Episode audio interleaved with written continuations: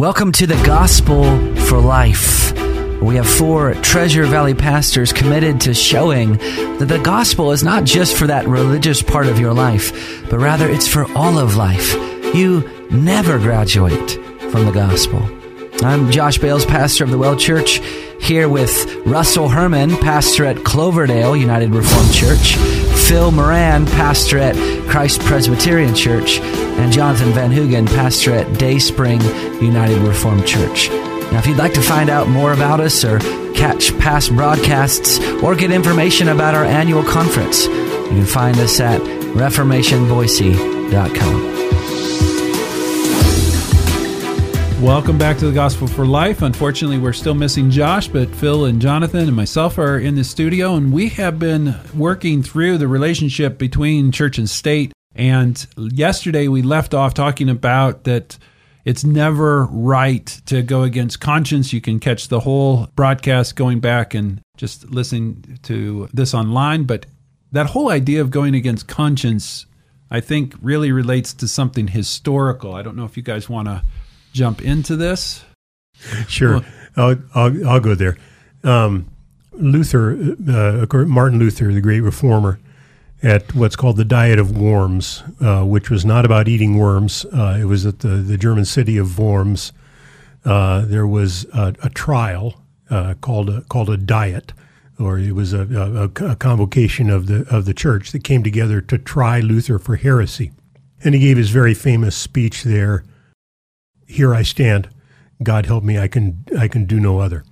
Um, to go against conscience is neither right nor safe. Is neither right nor safe. Absolutely.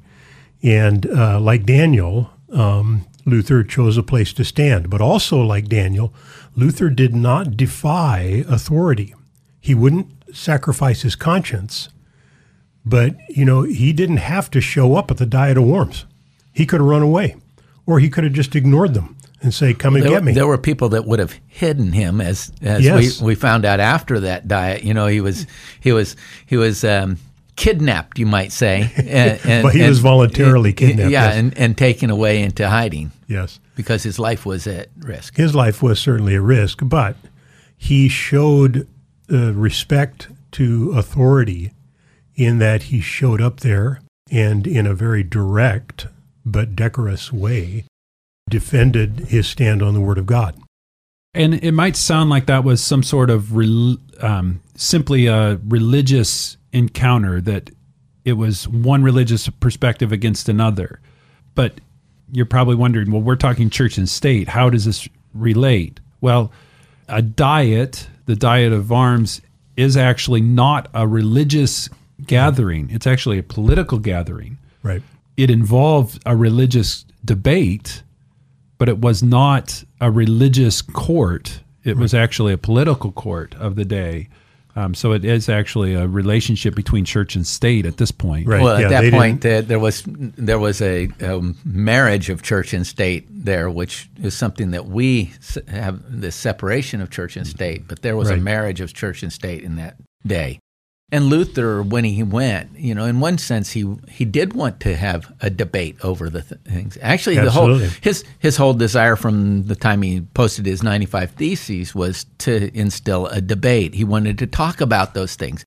There are people that don't want to talk about important things. They want they want to constrain obedience without debate, and this is what Luther found when he went to the right. Diet of Worms. Right. And that's really the situation we find in Daniel chapter 3. Um, Nebuchadnezzar had made this huge golden statue, and then when the music played, everybody's supposed to bow down to this, this huge idol or image of the king.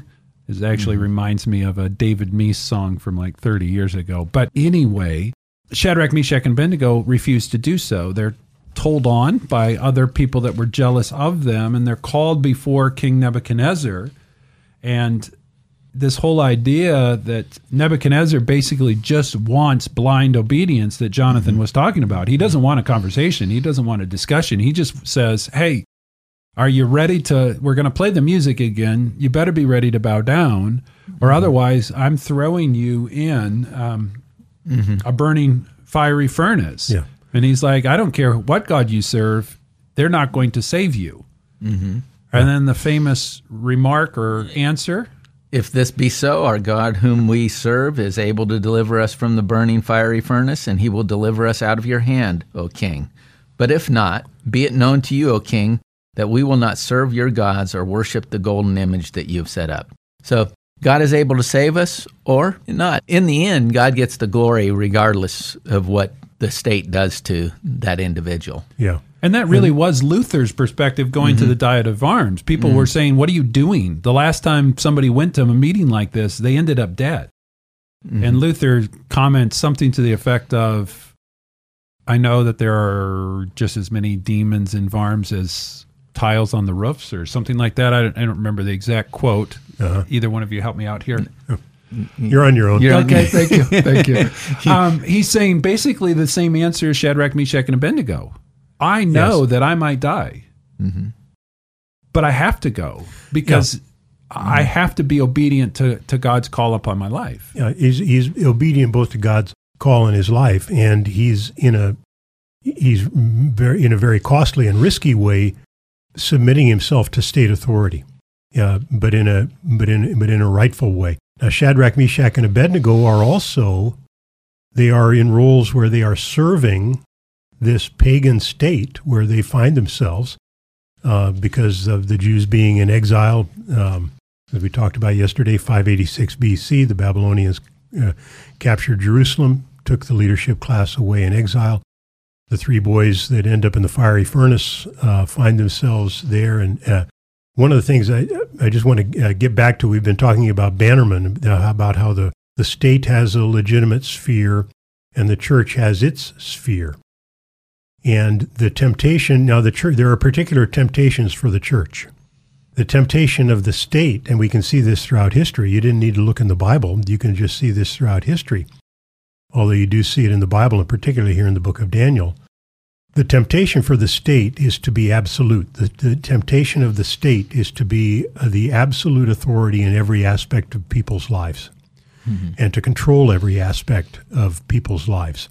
This is what totalitarianism is all about. It's what fascism is all about. It's what communism is all about that the state will rule over every single aspect of your life. And that's the trajectory all the time. It, it doesn't usually go down. It's usually going up. That, Yes. uh, that trajectory. And and that's what King Nebuchadnezzar wants when he sets up this image of gold and says, "When you hear the music."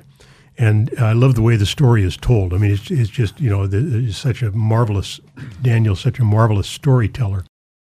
This this list of musical instruments is repeated over and over and over again in the story. Every time, every time you hear the horn, pipe, lyre, trigon, harp, bagpipe, and every kind of musical instrument, you are to fall down and worship the golden image that King Nebuchadnezzar, which is really rep- a representative of a representation of himself. You will every time you hear the music. Why is it, by the way, brothers, that the purposes of wickedness are always accompanied by music? Anyway, I'm, I'm, and I mean that very seriously. Yeah. Uh, the, the, the, the, ro- the, the elevator to hell is going to have really nice music piped in. But anyway, the state wants to be absolute. You will bow down and worship. Mm-hmm. You brought up music. I think Luther said next to the Word of God, music deserves the highest praise. Yes. and he and he spoke of it as a ability to communicate it's it, you can communicate truth with it. You can Yes. you can communicate an untruth with it, but. Uh, which is one of the reasons why you know we spent so much time in the Psalms earlier this summer was because these were that was the songbook for for the Old Testament Yes. people of God, and so praise is rendered through that. Well, and, and music music is the language of the heart. And in today's today's pull of idolatry, in Daniel, it was Daniel chapter three. It was very overt. I've set up this golden image. You will bow down. Today, it may not be as overt, uh, but it's still accompanied by music. And and I, I, I, I hate to become a cranky old guy who doesn't like the music that the kids listen to. Too late. Yeah, Too it, late. it is too late. Yes, wait, way too late. But seriously, listener, be careful what you listen to, and it, it the the message of music is never neutral. Well, music is given um, by God uh, as a means of expression. And I think that's what Jonathan was talking Yeah. about with Luther, that it is a, a wonderful tool for expressing our love and joy and adoration uh, of God. But we were made to be worshipers. And so music is just an avenue, an outlet of for the soul. Mm-hmm. And so if our if we are not aligned with God, then what happens is our lives since we're made to worship will have objects that then become Yes. where we focus our attention on and then instead of being a vehicle to express our love and joy and adoration towards God it will really express our love and joy and adoration in things in creatures in in the things of of this earth that we've set up as our idols. And so I mean, you'll oftentimes hear people talk about music being neutral, but it really all speaks of a worldview underneath of it. Yeah, as, a, as an emotional vehicle, it needs to be married to a certain amount of logic, um, uh, truth, because your emotions can take you places that they shouldn't go, and the only thing that's going to keep you is is is the truth uh, that's married to that. And not all music is bad. Not all music outside Of of, sacred music or re, uh, religious Christian people is bad. But what happens is you've got common grace, and so you've got people that are unbelievers Yeah. writing and singing songs that express a truth Yeah, of can- the world in which God has placed them. We got on a, a tangent here with this, uh, you know, from the church and state to music. that, I'm not sure and- how and we got and it. I'm blaming Phil, uh, but You can blame but, me. but we it do, but, but we do, we do love music. In fact, Phil and I came in. We were um, recounting at the beginning of the hour here. We were rec- recounting some old uh, uh, country western music, and that, of course, I- you know, I- uh, Russ, I- Russ didn't understand it, but both Phil and I were country before it was cool. That's right. Yeah, We're, we we spent a few minutes uh, teaching uh, Russ about Roger Miller and uh, King of the Road. Uh, I, I was I've never missed Josh so much as those moments where these guys were way down memory lane. Very quickly, let's just just talk briefly about Daniel chapter six, uh, because I find this a fascinating story, and that the, the king Nebuchadnezzar get kind of tricked into passing a law to say for thirty days you can only pray to me, um, and really it's setting up Daniel.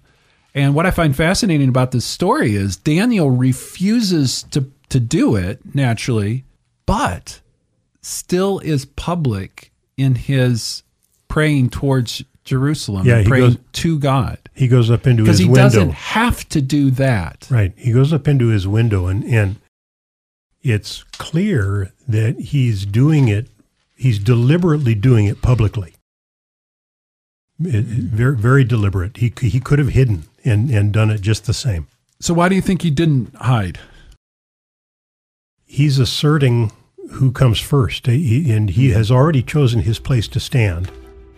And he's not being defiant. Uh, he's simply asserting with his action and his, and his humility before God, he's asserting who he serves first.